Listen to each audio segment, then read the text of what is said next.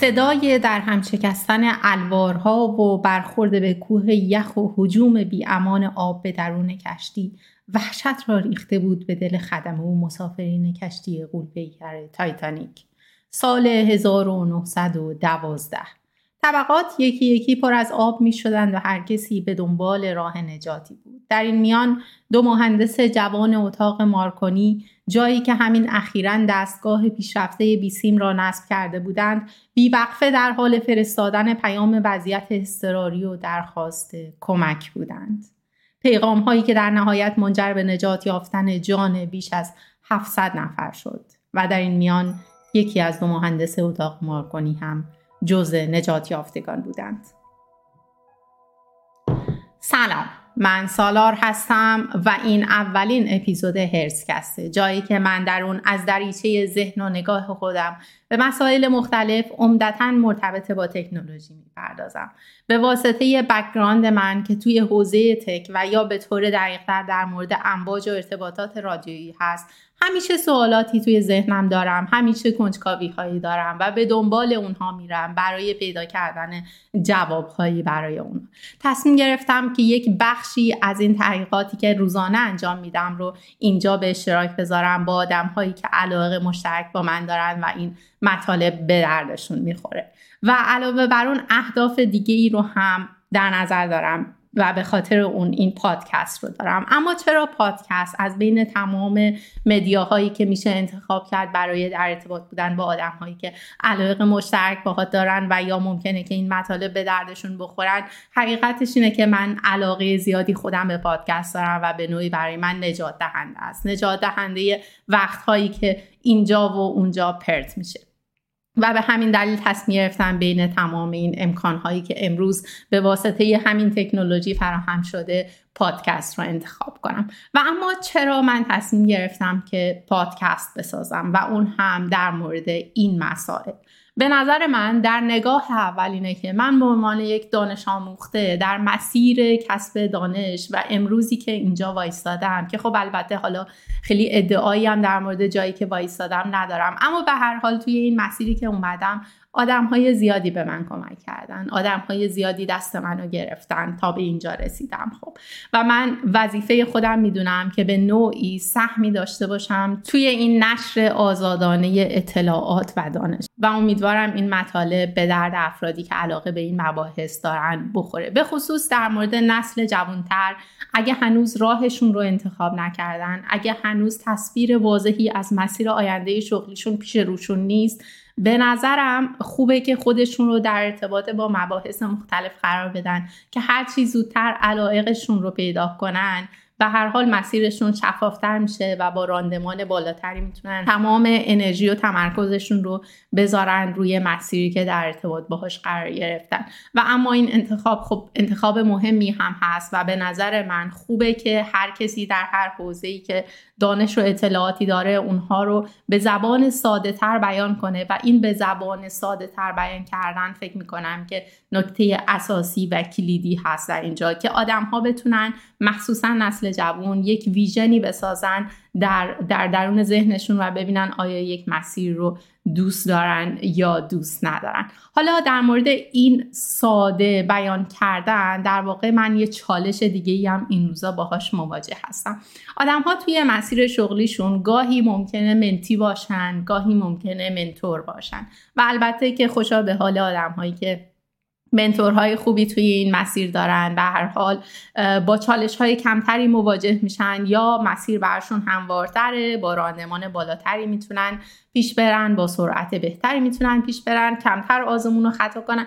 به حال من هم اخیرا به عنوان یک منتور با این چالش مواجه شدم که باید این اسکیل رو درون خودم تقویت کنم که بتونم مسائل هرچند پیچیده رو به زبون ساده تر و ساده تر بیان کنم. و این پادکست به من کمک خواهد کرد که این مهارت رو درون خودم تقویت کنم و بتونم مسائل مرتبط با تک رو مسائل بسیار پیچیده رو به زبون ساده بیان کنم که قابل فهم برای عموم جامعه باشه. البته که قول نمیدم صد درصد مطالبی که اینجا مطرح میشه در سطحی باشه که قابل فهم برای عموم جامعه باشه اما به هر حال تلاشمو می‌کنم و این پادکست رو بخشی از تلاشم در جهت تقویت این مهارت در خودم می‌بینم. اینها اهداف کلی هست که من رو برون داشت که این تصمیم رو بگیرم این پادکست رو داشته باشم و تلاشم رو می‌کنم که به این تصمیم پایبند باشم و تا حد امکان تا جایی که فرصت می‌کنم به طور مرتب اون رو منتشر کنم. اما چه انتظاری از شنونده ها دارم؟ انتظار دارم که اگر فکر می‌کنید که این پادکست براتون مفید هست و فکر می‌کنید آدم های دیگه ممکنه که این براشون مفید باشه این پادکست رو بهشون معرفی کنید و علاوه بر اون شنیدن نظرات شما و فیدبکی که من از شما خواهم گرفت به من کمک خواهد کرد که توی مسیر بهتری پیش بریم. به من کمک خواهد کرد که بدونم سطح مطالبی که باید بیان کنیم در چه سطحی بهتره که باشه و اینی که به هر حال گذشته از تمام این داستان ها فیدبک های شما به من کمک خواهد کرد که سرنخ های جدیدی پیدا کنم برای کنجکاوی های بیشتر و بیشتر. خب به عنوان اپیزود اول من تصمیم گرفتم که کمی داستان تعریف کنم. داستان این که تکنولوژی امواج و ارتباطات رادیویی از کجا شروع شد آدم های مهم این داستان کی بودن و چه مسیر رو طی کرد و در این مسیر در واقع بزرگترین مایلستون ها چی بودند و چی شد که ما امروز اینقدر تکنولوژی در زندگیمون نقش مهمی داره و در هم تنیده شده با کیفیت زندگی ما. همونجوری که گفتم توی داستان تایتانیک اتاقی توی کشتی بود به نام اتاق مارکونی اما مارکونی کی بود؟ مارکونی یک مهندس یا مختره ایتالیایی بود که به واسطه لینک رادیویی که در سال 1901 بین قاره آمریکا و قاره اروپا برقرار کرد در فاصله بیش از 3000 کیلومتر شهرت جهانی پیدا کردین. آدم در واقع کاری که کردیم بود که این لینک رادیویی رو بدون اینکه هیچ سیمی در این میان باشه پیغامی رو از این سو به سوی دیگر در فاصله بیش از 3000 کیلومتر ارسال کرد. این اتفاق در سال 1901 افتاد و مارکانی به عنوان پدر ارتباطات بیسیم شناخته میشه و کارش در عرض چند سال به زیبایی تمام دیده شد و در نهایت منجر شد که در سال 1909 جایزه نوبل فیزیک رو از آن خودش کنه. اما لینکی که در سال 1901 برقرار کرد بین آمریکا و اروپا اولین تلاش اون نبود. اون اولین لینک رادیویی رو اولین آزمون خودش رو توی ایتالیا داشت. زمانی که می‌خواست یک لینک برقرار کنه بین خونه خودش و خونه برادرش و اتفاقا هم آزمایش موفقی بود جواب داد و اون رفت دنبال اینکه ایدهش رو ثبت کنه توی ایتالیا. اما کسی از ایدهش استقبال نکرد گفتن که آفرین اسباب بازی خوبی بود اما اونقدر عملی نیست.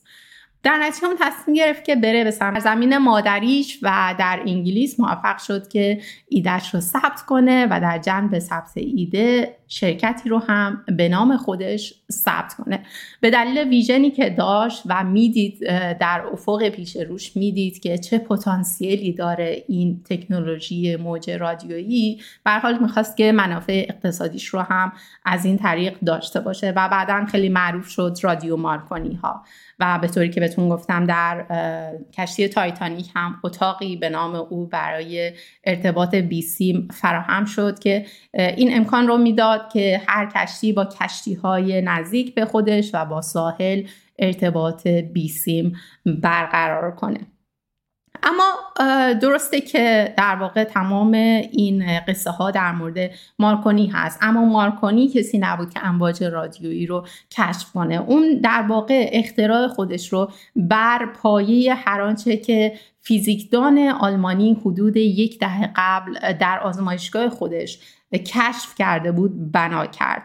هرتز. هرتز نام فیزیکدان آلمانیه که توی آزمایشگاه خودش امواج رادیویی رو کشف کرد و تأییدی گذاشت بر وجود امواج رادیویی. میگیم که تأییدی گذاشت در واقع تأیید گذاشت بر قوانینی که در حدود یک دهه قبلش توسط دانشمند اسکاتلندی پیش بینی شده بودند ماکسول ریاضیدان و فیزیکدان اسکاتلندی هست که در حدود یک دهه قبل از هرز قوانین ماکسول رو قوانین مرتبط با موج رو در واقع ارائه کرده بود. ماکسول قوانین مربوط به میدانهای الکتریکی و میدانهای مغناطیسی رو در کنار هم قرار داده بود و گفته بود اینها اگر با هم ترکیب بشن و زمان در اون نقش داشته باشه می‌تونن امواج الکترومغناطیس را ایجاد کنن. و خاصیت موج قابل انتشار بودنه و می‌تونه از جایی به جای دیگر سفر کنه یا منتشر بشه. چهار فرمول اساسی که ماکسول ارائه کرد در واقع شدن پایه الکترومغناطیس کلاسیک که هنوز که هنوزه بعد از حدود 140 50 سال این قوانین به قوت خود باقی و هیچکس اونها رو در مورد الکترومغناطیس کلاسیک نتونسته زیر سوال ببره. اونها رفرنسی هستند که هنوز در دانشگاه ها تدریس میشن و در کارهای عملی مورد استفاده قرار می‌گیرن. ماکسفل در شهر زیبای ادینبرا در اسکاتلند به دنیا آمد.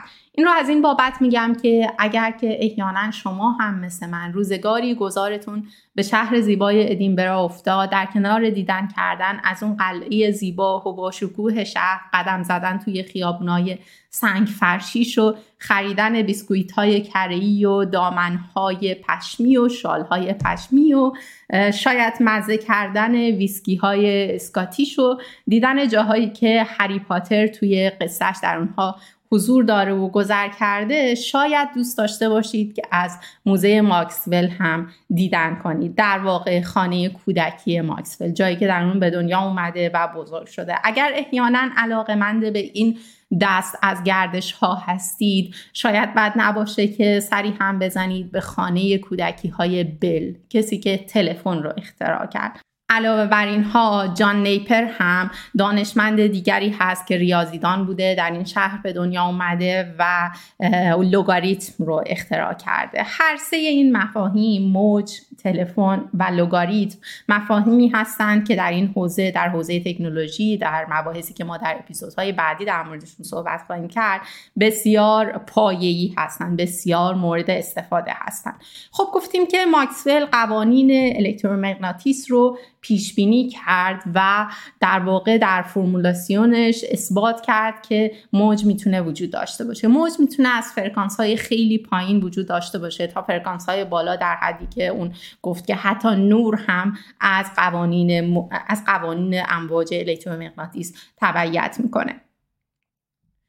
در مورد ماکسول اینشتین میگه که قبل از ماکسول این نیوتون بود که قوانینی به چنین مهم و محکم ارائه کرده بود. یعنی در واقع قوانین ماکسول رو همتراز با اهمیت قوانین نیوتون بیان می‌کنه.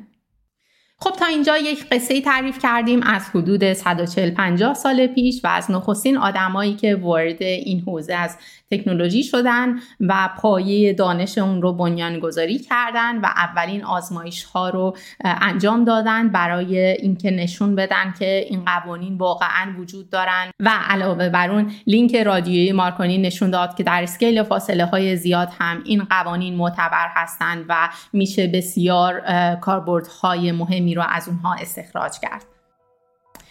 صحبت از ها شد. در سالهای پس از اون که میشه نخستین سالهای قرن بیستم یکی یکی های ارائه شد برای امواج الکترومغناطیس. یکی از مهمترین کاربردها کاربردهای مرتبط با communication یا ارتباطات بود که در واقع همون لینک رادیویی مارکونی هم نوعی communication یا ارتباطات بود. سیگنالی یا پیامی که از یک سمت به سمت دیگر مخابره می‌شد. امروز روز هم در واقع موبایل های ما بر base این تکنولوژی استوار هست و در واقع هر گوشی موبایل ما بدون اینکه با سیم به دنیای دیگری وصل باشه ولی در نهایت ما همگی به هم وصل هستیم از طریق ارتباطات بی سیم و اینها جزء communication حساب میشن.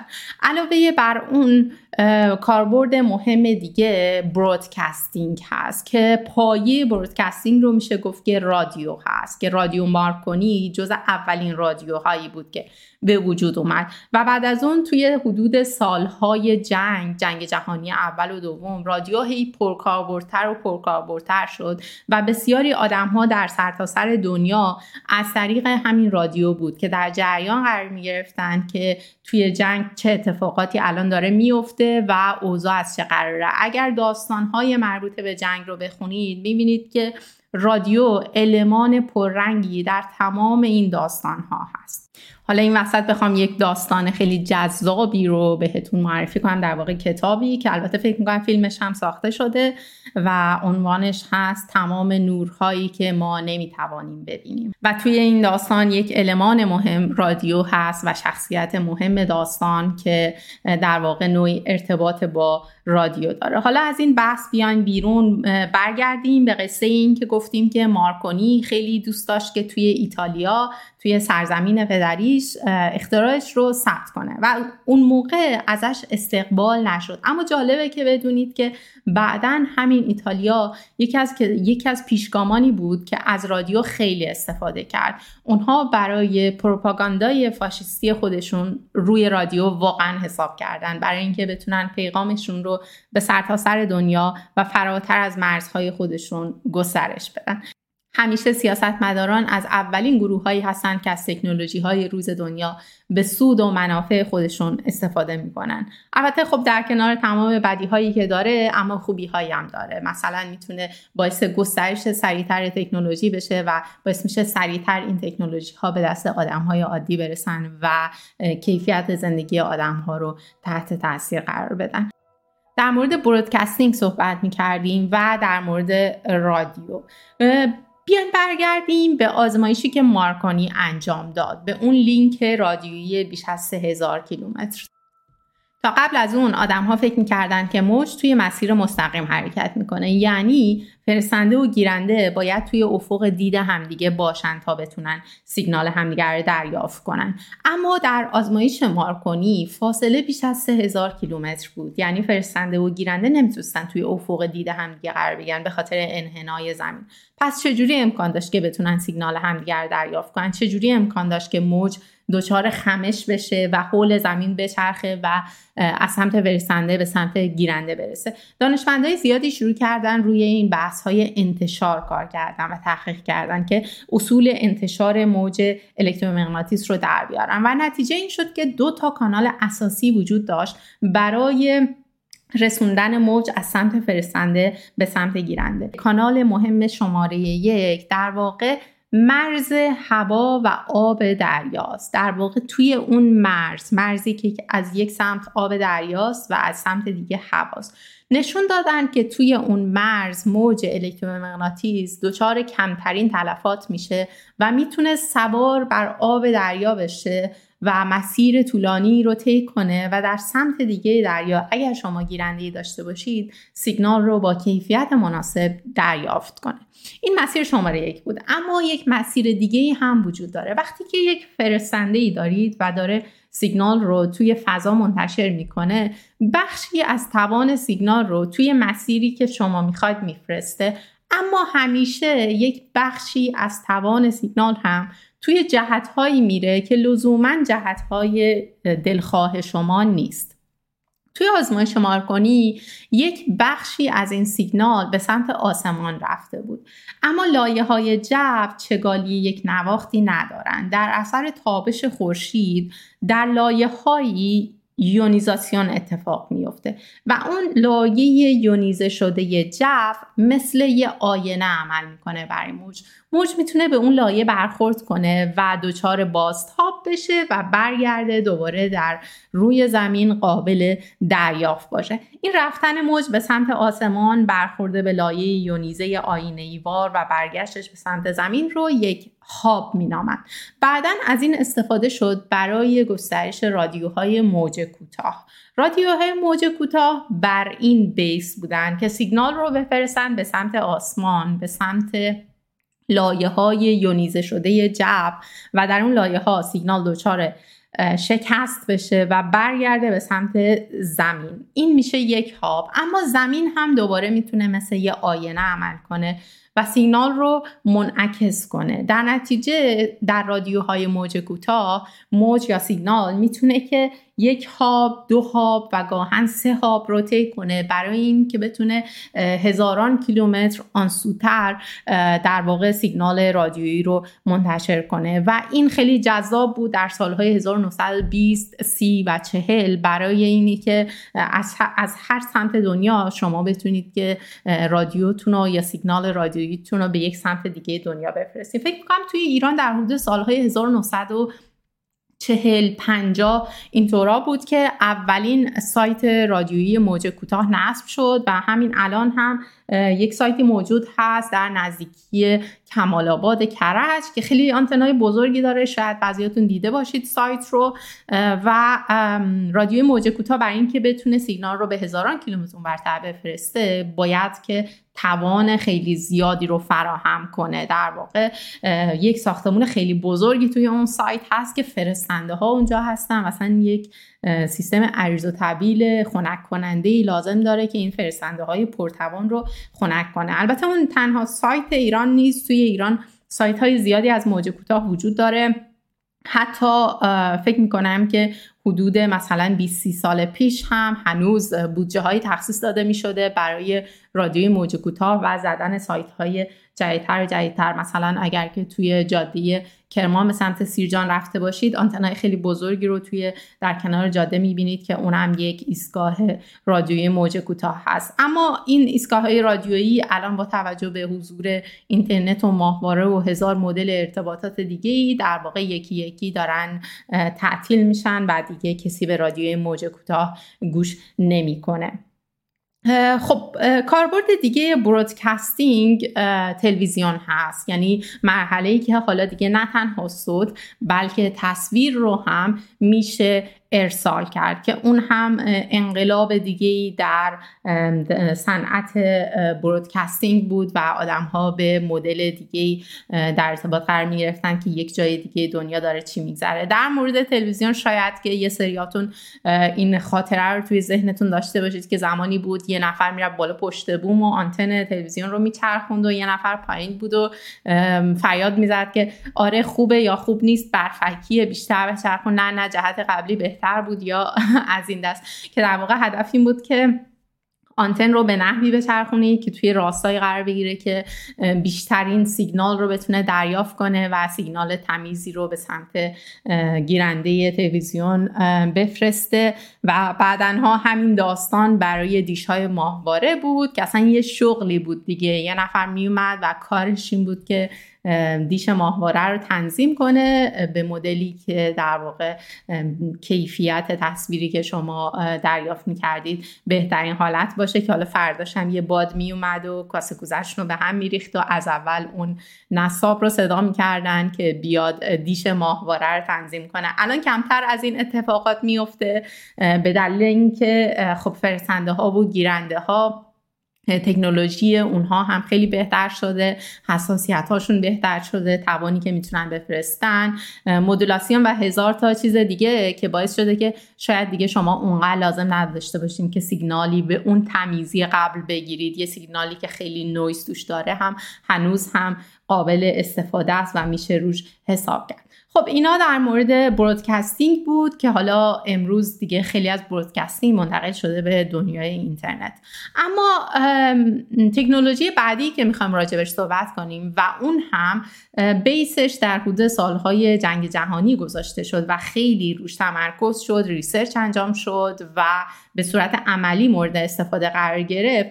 رادار هست که رادار هم کاملا بر پایی امواج الکترومغناطیس و انتشار امواج الکترومغناطیس هست. یک دانشمندی کشف کرد که اگر موج رو به سمت یک هدف مشخصی بفرسته و به اون هدف برخورد کنه و بازتاب کنه و اگر ما اون موج بازتابی رو تحلیلش کنیم می‌تونیم یه سری ویژگی هایی از اون هدف رو در بیاریم. به طور مثال می‌تونیم بگیم که فاصلمون با اون هدف چقدره شکل اون هدف چیه سرعتش چیه از این نوع. در نتیجه این میشه پایه کار یک رادار. و در نتیجه از اون توی داستانهای جنگ جهانی خیلی استفاده شد. نیروهای نظامی از اون استفاده می‌کردن برای شناسایی اهداف دشمن برای شناسایی هواپیماهای دشمن جهت حرکتشون فاصلهشون و از این نوع چیزها. اما رادارها درسته که اولین کاربردهاشون برای موارد نظامی بود. اما بعدنها برای موارد دیگه هم بیشتر بیشتر مورد استفاده قرار گرفتن. مثلا امروز خیلی از رادارها استفاده میشه برای صنعت اتوماتیو برای ماشین ها ازش استفاده میشه. رفتن به سمت ماشین های خودران لازمش اینه که در اطراف ماشین انواع سنسورها نصب شده باشه و بخش خیلی زیادی از این سنسورها رادار هستن. خب که استفاده میشن برای کاربردهای مختلف برای پوشش دادن نقاط کور ماشین برای مثلا ماشینایی که پارکینگ اسیستنس دارن. شما یه جا وای میسید و به ماشینه میگید که خودت خودت رو پارک کن. خب اون ماشینه برای اینی که موانع اطرافش رو شناسایی کنه و بدون اینکه به جایی برخورد کنه خودش رو پارک کنه لازم داره که چندین رادار در اطرافش نصب باشه. مثلا ادپتیو کروز کنترل جایی که شما توی جاده هستید و کنترل رو می‌دید به دست خود ماشین و میگید که خودت فاصلت رو تنظیم کن خودت سرعتت رو تنظیم کن. ماشین برای اینکه بتونه فاصلش رو با ماشین های جلویی تنظیم کنه لازم داره که رادار داشته باشه. اینا کاربردهای برای صنعت اتوماتیو بود. اما حوزه دیگه ای که رادارها استفاده میشن برای هواشناسی هستن. برای هواشناسی بسیار پرکاربردن. امروز روز خیلی ما در واقع مثلا می‌خوام یه برنامه بچینیم یه سفر بریم. چک می‌کنیم ببینیم هوا چجوریه. اما داده های این هوا از کجا میاد؟ خیلی وقتا اون داده ها از طریق رادارهای مختلف هست که تأمین میشه. شما رو نمی‌دونم ولی ما توی اروپا در واقع در روز چندین دفعه این اپ هواشناسی رو باز می‌کنیم که ببینیم خب یه ساعت دیگه هوا چجوریه حالا دو ساعت دیگه چجوریه صبح که از خواب میشیم چک می‌کنیم که امروز کلا هوا چجوریه آخر هفته چجوری به حال لازم میشه که زیاد ازش استفاده کنیم. یه وقت یه برنامه نچینیم که در واقع این هوای هر لحظه در حال تغییر بیاد و کاسکوزمون رو به هم بریزه. کاربرد دیگه رادارها مثلا فرض کنید که برای کنترل ترافیک هوایی بین هواپیماها هم ازش استفاده میشه. اما همه اینا شاید ما احساس نکنیم که اونقدر به زندگی روزمره ما نزدیکه یا اونقدر از لحاظ فیزیکی به ما نزدیکه. اما مثالی داریم که خیلی این رادارها به ما نزدیک میشن و اون روی سمارت واچ ها هست. در واقع خیلی از سمارت واچ ها مجهز به رادار هستن برای اندازه گیری نبز شما اندازه گیری تنفس گاهن برای اندازه گیری قدم ها تعادل بین قدم ها و از این قسم چیزها. غیر از اون مثلا ساعت هایی که تاچ نیستن و با, با عملا با حرکت دست شما حرکت انگشتان شما. شما می‌تونید که سکرول کنید روی اونا کلیک کنید و کارهایی از این دست اونا هم با رادار کار می‌کنن راداری که توی اونها هست. وضعیت دست شما نوع حرکت دست رو شناسایی می‌کنه و تشخیص میده که شما الان می‌خواین چیکار کن یه سری هدفون هم توی بازار هست که اونا هم باز مثلا شما می‌تونید که با حرکت دستتون صدا رو کم و زیاد کنید یا ترک رو رد کنید یا از این نوع کارهای اینجوری.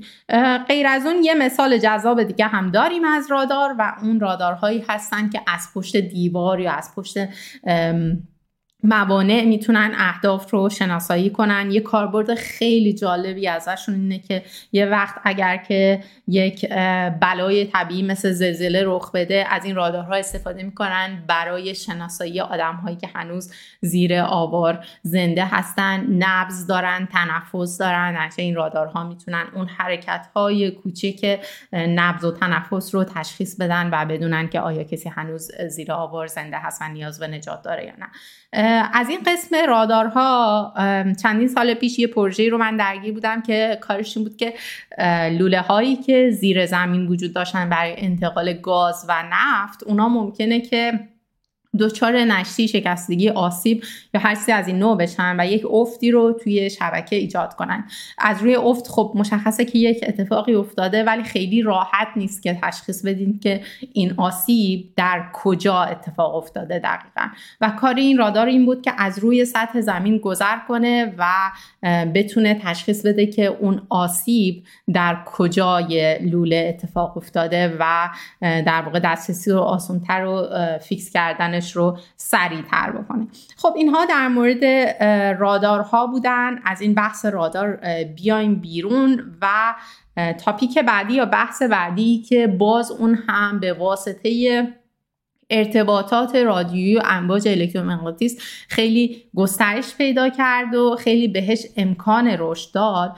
معمولیت های فضایی بودن. در واقع اتفاقاتی که توی یک قرن اخیر افتاد و تکنولوژی که در این زمینه خیلی رشد کرد و پاسخ داد به خیلی از سوالاتی که بشر به مدت طولانی در ذهنش در مورد فضا داشت. به طور خاص مثلا می‌تونیم به رادیو آسترونومی اشاره کنیم که کاملا بر پایی امواج الکترومغناطیس هست. اما چی هست رادیو آسترونومی؟ رادیو آسترونومی اگر بخوام خیلی ساده توصیفش کنیم اینه که میان برای روی سطح زمین یک آنتنای خیلی بزرگی رو می‌ذارن که اینا مثل گوش عمل می‌کنه برای زمین.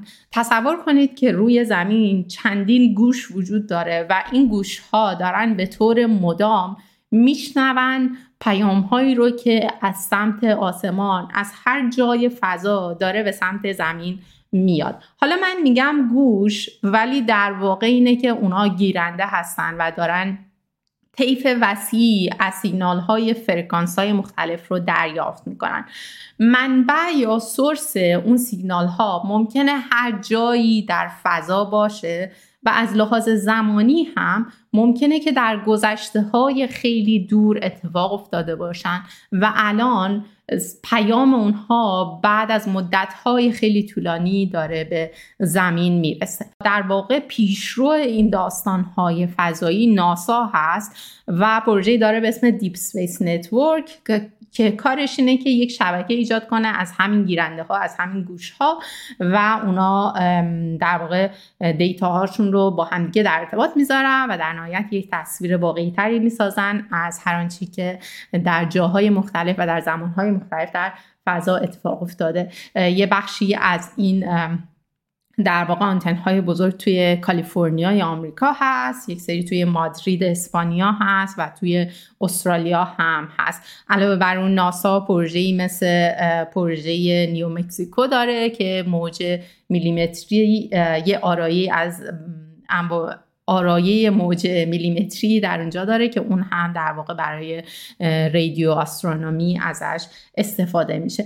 در مورد مباحث از این دست اگر که علاقه مند هستید حتما توی اخبار یکی دو سال اخیر شنیدید. در مورد پروژه جیمز وب پروژه‌ای که خیلی امید بستن بهش که می‌تونه اطلاعات خیلی زیادی رو در مورد فضا و به طور خاص در مورد Big Bang فراهم کنه. در واقع برای این تلسکوپ فضایی انواع لینک ها و رادارها در اطراف اون قرار داده شده علاوه بر قسمت گیرنده نوری اون. و می‌تونه که تصویر واضحی رو از فضا برای از فضا و از کشف کهکشان های دیگه برای بشر بفرسته. علاوه بر اون یه پروژه خیلی جالب دیگه و بلند پروازانه دیگه ناسا. اینه که چجوری ما روی زمین اینترنت داریم شبکه اینترنت داریم. ایده اینه که توی فضا هم برای در واقع برای تجهیزات مختلفی که به فضا فرستاده شده مثل ماهواره ها مثل تلسکوپ ها و ایستگاه های فضایی اونا رو به همدیگه وصل کنیم یا یه اینترنت برای اونا بسازیم. خب و که لزوما قرار نباشه که هر نودی مستقیما با زمین ارتباط داشته باشه و به این ترتیب تاخیر رو توی این شبکه اینترنت کم کنیم. اینا در مورد یه مختصری در مورد ناسا بود. اما خب ناسا تنها بازیکن این داستان نیست و اگر که به این مباحث علاقه دارین حتما اسم سپیس ایکس و Blue رو شنیدید که همیشه طرحی نو برای درانداختن دارن و ایده اصلیشون فرستادن آدم ها به عنوان مسافر به فضا هست. توی این بازی فرستادن مسافرها به فضا و برگردوندنشون بوینگ هم یک بازیکن هست و در واقع همونجوری که بوینگ شرکت هواپیمایی هست که روی زمین خیلی تاثیر داره از فرستادن یه آدمی از یه ور کره زمین به به شهر دیگه یا جای دیگه در کره زمین. خب دوست داره که یک سهمی هم داشته باشه در این بازار فرستادن آدم ها برای سفر به سیاره های دیگه و جاهای دیگه در فضا. اما تمام این داستان ها باز هم ممکنه که ما فکر کنیم که خیلی در هم تنیده نیست با زندگی روزانه ما. اما یه مثال دیگه دارم که شاید خیلیامون روزانه چندین بار از اون استفاده می‌کنیم. روی ساعتامون.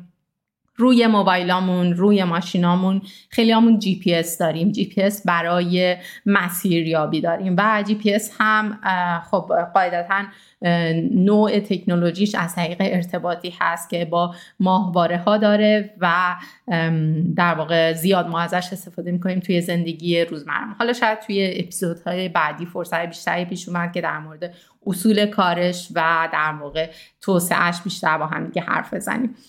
کاربرد دیگه یا دسته دیگه از کاربردها کاربردهای پزشکی هستند در پزشکی هم وجود امواج الکترومغناطیس و خاصیتاشون به شکلهای مختلفی به کار گرفته شده. اعم از تصویربرداری که از امواج الکترومغناطیس استفاده می‌کنن برای تصویربرداری به مدل های مختلف. مثلا یکی از رایجتریناش MRI که نوعی تصویربرداری مغناطیسی هست. یا مثلا برای تومورها در واقع میان امواج الکترومغناطیس رو به طور متمرکز به سمت تومور میفرستن و بدون اینکه به بافت های اطراف تومور آسیب برسونن تلاش می‌کنن که اون تومور خاص رو از بین ببرن. یا مثلا ممکنه که شنیده باشین آدم هایی که برای کارهای زیبایی و پوست میرن پوستشون رو اف کنن. اونا هم در واقع از خاصیت امواج الکترومغناطیس استفاده می‌کنن برای در واقع تحریک ساخت کلاژن در پوست. اینا کاربردهای پ... یه مختصری از کاربردهای پزشکی هست و توی اپیزودهای بعدی شاید فرصت بیشتری پیش بیاد که نگاهی بندازیم به هر آنچه که تکنولوژی روز دنیا هست و محققای زیادی دارن روش کار می‌کنن برای کاربردهای پزشکی. دسته بعدی کاربردها کاربردهای خانگی هستند مدلی که ما داریم از امواج رادیویی در کاربردهای خانگی استفاده می‌کنیم. شاید مثال خیلی واضحش ماکروفر باشه. که خیلی همون ازش استفاده می‌کنیم توی آشپزخونهمون برای گرم کردن غذا یا برای تهیه غذا برای یخزدایی و از این قسم چیزها که در واقع از امواج الکترومغناطیسی استفاده میشه برای گرم کردن مولکول های غذا. غیر از اون اینترنت اشیا رو داریم که برای کسایی که خیلی با این مفهوم آشنا نیستن بخوام کمی توضیح بدم. اینترنت اشیا یعنی که هر آنچه که در خونه هست به اینترنت وصل باشه. همینطوری که الان تلفن ما به اینترنت وصله و لپتاپ اون وصله شاید تلویزیونمون وصل باشه مثلا در آینده قراره که یخچال و لامپ و جارو برقی و نمی‌دونم در خونه و همه اینا قراره که به اینترنت وصل باشن و قابلیت این رو شما داشته باشید که روی گوشی موبایلتون بهشون دسترسی داشته باشید و حتی وقتی که خونه نیستید بتونید اونها رو کنترل کنید.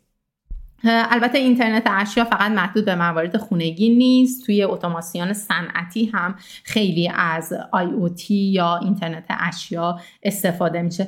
توی خونه شاید یکی از اولین نمودایی که می‌تونیم مثال بزنیم خیلی اولین چیزهایی که در این رابطه وارد خونه شد ریموت کنترل تلویزیون هست. یه زمانی بود که که تلویزیون ها ریموت کنترل نداشتن و اگر می‌خواستی صدا رو کم و زیاد کنید کانال رو عوض کنید تلویزیون رو روشن خاموش کنید یه نفر معمولا بچه کوچیکه خونه رو می‌گفتن که برو مثلا صدا رو کم و زیاد کن یا هرچی اما بعدنا که ریموت کنترل اومد در واقع هر کی که ریموت کنترل در دستش داشت قدرت خونه دست اون بود. خب. مفهوم آخری که می‌خوام راجبش صحبت می‌کنم و اون هم باز مفهوم بسیار جالبیه. نمی‌تونیم بگیم یه تکنولوژیه و بیشتر میشه گفت که یه مفهومه و عنوانش هست spectroscopy. spectroscopy در واقع برهم کنش مواد و امواج الکترومغناطیس هست. میان یک ماده خاص رو که مثلا می‌خوان ویژگی های اون ماده رو در بیارن به مدل های مختلف میان موج الکترومغناطیس رو بهش میتابونن و از روی موج برگشتی و موج منتقل شده و ویژگی های موج در میارن که ویژگی های اون ماده چیه. این ترم بیشتر توی فرکانس های terahertz ازش استفاده میشه بیشتر توی این فرکانس شناخته میشه. اما کلا یه مفهوم کلیه. خیلی ربطی به فرکانس موج نداره. می‌تونه فرکانس های مختلف رو پوشش بده توان های مختلف رو پوشش بده. به هر حال این هم در واقع ترمی هست که خیلی پرکاربرده و امروز ازش استفاده میشه توی علم مواد علم ستاره شناسی توی در واقع کاربردهای پزشکی داره. حتی کاربردهای مرتبط با هنر و فرهنگ داره. مثلا چه می‌دونم روی یه سری از بردای نقاشی های قدیمی میان از این تاریخ شناسایی می‌کنن که لایه های زیرین اون نقاشی چی بوده یا از چه تکنیک رنگامیزی استفاده شده و تلاش می‌کنن بدون اینکه به اون نقاشی یا اثر هنری آسیبی وارد کنن اطلاعات بیشتر و بیشتری رو ازش استخراج کنن. خب اینا یک کلیت مفاهیمی بود که در واقع توی این حدود 140 50 سال اخیر گسترش پیدا کردن و اندک اندک این تکنولوژی اومد و توی زندگی آدم ها حل شد. اونقدری که امروز برامون خیلی طبیعیه که اگر که موبایلمون در دستانمون نباشه احساس می‌کنیم که یه چیزی کمه یا کیفیت زندگی تحت تاثیر قرار گرفته. موبایلی که به تعبیری می‌تونیم بگیم که امروز جام جهان نمای ماست. امروز اگر ما در یک نقطه هستیم می‌تونیم که همزمان به نقاط دیگه دنیا و اطلاعات و هر آنچه که در اونجا میگذره هم دسترسی داشته باشیم. یا به مفهوم لاتینش می‌تونیم بگیریم که یوبیکویتی اتفاق افتاده. یوبیکویتی در واقع یک کلمه فکر می‌کنم ریشه لاتین داره و به معنی بودن در مکانهای مختلف در آن واحد هست. چیزی که تا حدودی می‌تونیم بگیم که امروز به واسطه اینترنت برای ما فراهم شده که می‌تونیم امروز در این لحظه که در اینجا هستیم همچنان در جاهای دیگه هم حضوری داشته باشیم و از هر آنچه که در اونجا میگذره اطلاعاتی رو به دست بیاریم.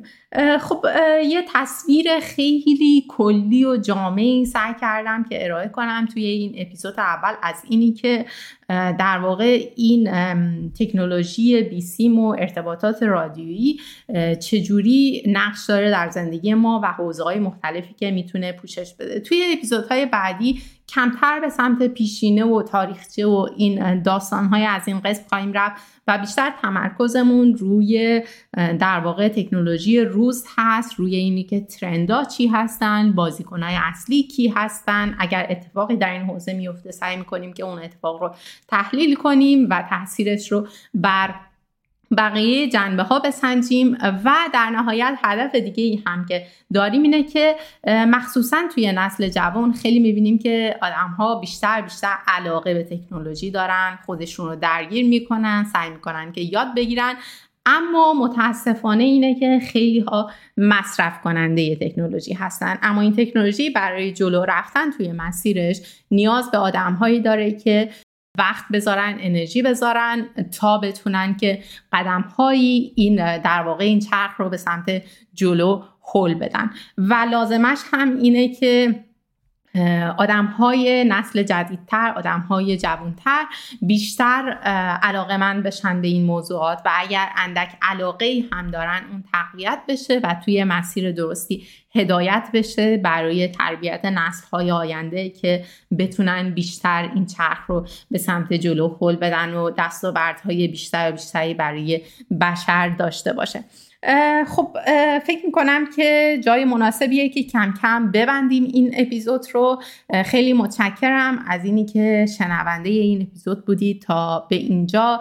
اگر فکر می‌کنید که نکته مهمی داره چیز آبونزنده ای هست و به درد کسی در اطرافیانتون می‌خوره لطفا لینکش رو به اشتراک بذارید با آدم های دیگه و لطفا حتما خوشحال میشم من که نظراتتون رو بشنوم. نظرات شما به من کمک می‌کنه که مطالب مفیدتری رو داشته باشیم و علاوه بر اون همونجوری که گفتم برای من سرنخهایی هست برای کنجکاوی های بیشتر در این دنیا.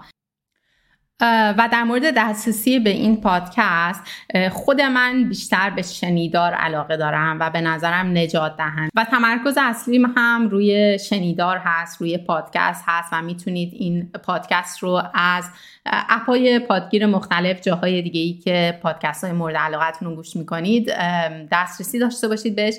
اما برای کسایی که بیشتر با تصویر ارتباط برقرار می‌کنن و دوست دارن یک محتوا رو با تصویر ببینن هم شما می‌تونید از طریق کانال یوتیوب من به لینک تصویری اون دسترسی داشته باشید.